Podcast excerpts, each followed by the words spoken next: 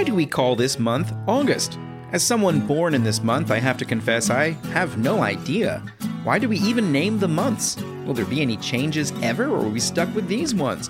Why do we celebrate birthdays? Why can't I simply look up the definition of August? None of these answers to these questions can be found in this edition of Charlottesville Community Engagement, but perhaps you'll learn something anyway. On today's program, the comment period is open for the finalization of a rule change that would pull Virginia out of a carbon cap and trade program. The local realtor group reports a continued trend of lower sales and higher prices for homes in the area. And Charlottesville City Council gets a briefing on the status of transitioning to alternative fuels for Charlottesville area transit.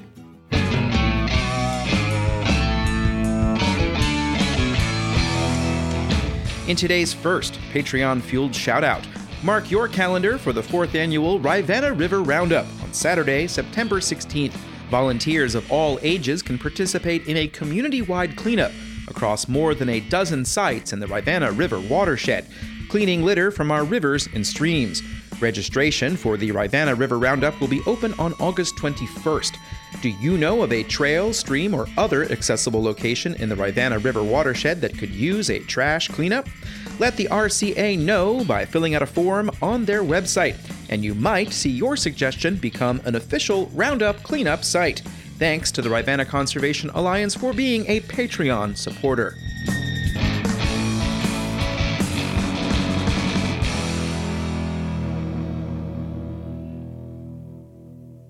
Governor Glenn Youngkin signed Executive Order Number 9 just hours after taking the oath of office in January of 2022.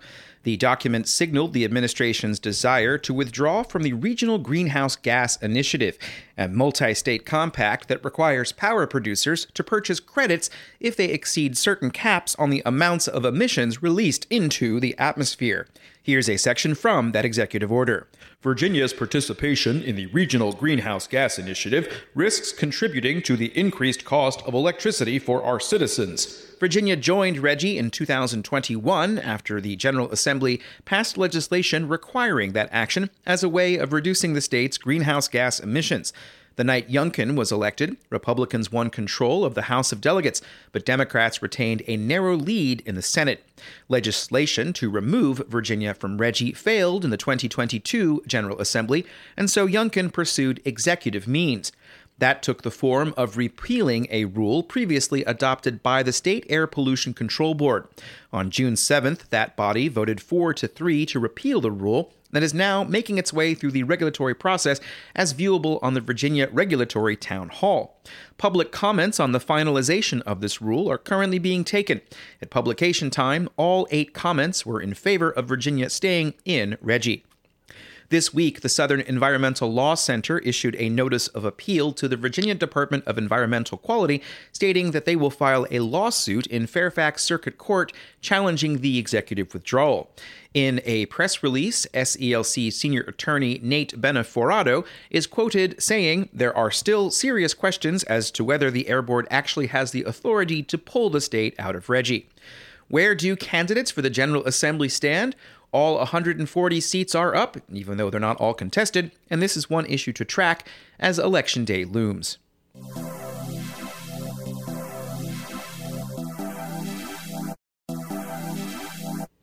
Home prices in the Charlottesville area are continuing to increase, while overall sales activity remains sluggish.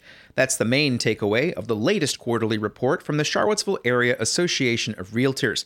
Here's a section from the executive summary of the report, which covers from April to June.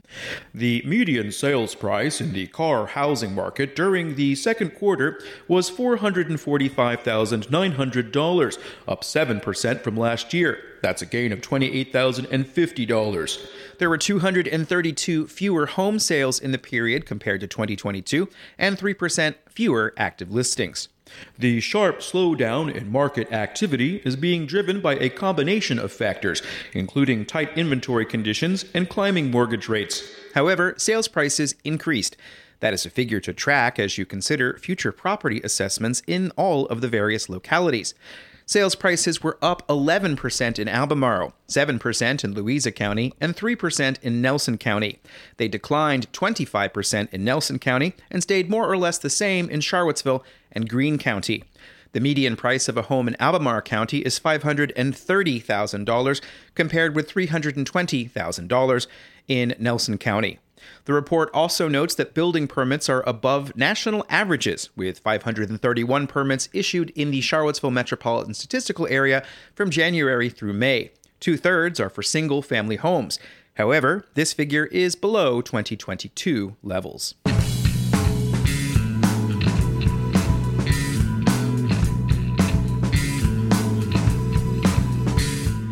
You're listening to Charlottesville Community Engagement, and in today's second Patreon Fueled Shoutout, on August 10th, Livable Cville and Charlottesville United for Public Education are co hosting a webinar on a very important topic as the school year looms.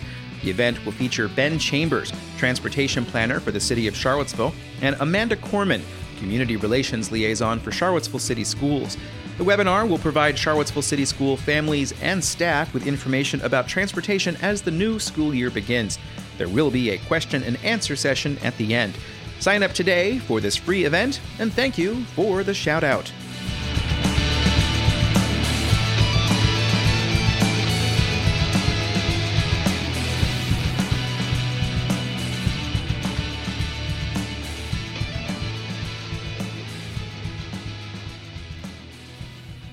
One more segment to go today, and it's one I've wanted to get to, and here it is. Vehicles used by Charlottesville Area Transit to carry passengers around the community currently use diesel, but a study is underway to come up with alternatives to how to transition the fleet to ones that emit fewer or no greenhouse gas emissions. At their meeting on July 17, 2023, Council learned from CAT Director Garland Williams that the scope of the study has been extended. 11 months ago, when we started down this process, uh, it was just a study directed just by CAT. Um, since that, we um, did some. Um, some uh, coordination between um, other departments. So we added um, environmental sustainability. We also had uh, neighborhood development services, the city hired Kimley Horn to conduct the work. Williams said that firm conducted a similar study for Jaunt, which was completed last December. Williams said the goal is to include zero emissions vehicles as part of the mix. But we also want to make sure that ultimately we're going to be reliable because ultimately that's what's going to make sure that we have the greatest impact on this region. After a year of work, all that's available for review is a feasibility study, according to project manager Mike Schindeldecker of Kimley Horn. We do not have a recommendation yet. This is determining what we can do, what is capable. How do we get to zero emissions? What are the different options available? What are the levers we can push and pull? At the same time, Kimley Horn is also looking into space needs for Charlottesville area transit. There's a possibility that more buses will be needed, and they have to be parked somewhere. The plan to get to zero emissions buses is expected to be completed in the fall so that the agency can seek grants to pay for new vehicles. To recap, Charlottesville has a goal to reduce greenhouse gas emissions by 45% by 2030 and to be carbon free by 2050. The scenarios presented to Council are based on a system optimization that was conducted two years ago that has not yet been implemented. To recap, there's a couple of articles in the newsletter for you to take a look at. Good planning says we should design a system that meets the needs of our community first and then work with technology in order to implement that system. That's a process we took, and that's where we're building off the system optimization plan. Yet, CAT is also embarking on a new strategic plan, which presents CAT with an opportunity to evaluate and update our services and network to respond to changes in our community. Is that going to make this fuel study obsolete? Well, either way, during his presentation, Schindeldecker reviewed the types of vehicles that might be possible. Both internal combustion engines and hybrid electric vehicles produce emissions. Battery electric vehicles and fuel cell electric vehicles do not directly do so. Fuel cells use hydrogen through an electrochemical process to charge batteries while the buses are in use. There are several scenarios. Transition existing diesel fleet to clean diesel. Switch to battery electric vehicles. This would include three separate scenarios for specifics on how to make the transition. One of them would require more buses than usual to allow for some of them to recharge during the day. Another assumes fast charging sites during layovers, but those fast chargers, the technology isn't quite there yet. Switch to hydrogen, which would require construction of a cryogenic storage and fueling facility, and switch to compressed natural gas, which would require a new fueling facility. Some other factors to keep in mind as we wait for the full study to be revealed.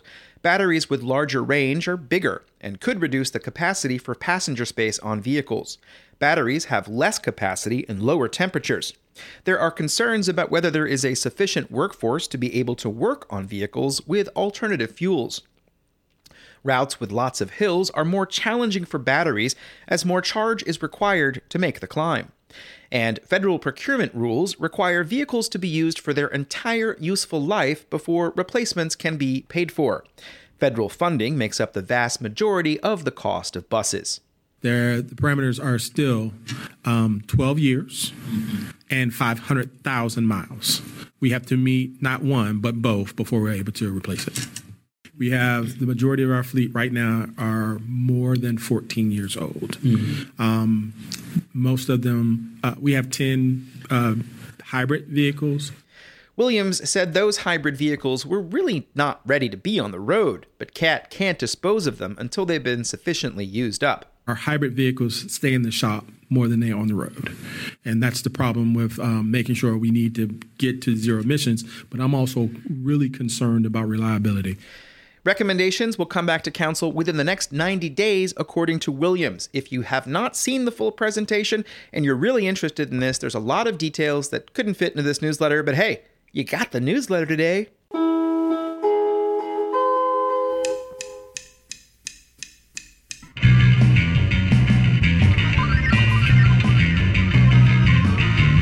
But that is the end of number 561 my mental health really does increase with the ability to publish new editions of this newsletter and podcast. I want very much for every single person on the planet to have the opportunity to do what they love. Paid subscribers are the main reason I'm able to continue to do this work which I love and to keep planning for this future of this work. There's a lot of people who need to know things, and I'm glad to be part of the information landscape in my community and state. At this point, there's no regular production schedule except for the week ahead, which comes out pretty regularly on Sundays. To find out the latest status of this newsletter, check out my notes section on the Substack website or app. And if you want to help keep this going, do consider a subscription through Substack. If you do it at $5 a month, $50 a year, or $200 a year, Ting will match your initial payment. They're also gearing up for the next sporting year at the University of Virginia, including their continued sponsorship of both Scott Stadium and the John Paul Jones Arena. Thanks for listening, and goodbye.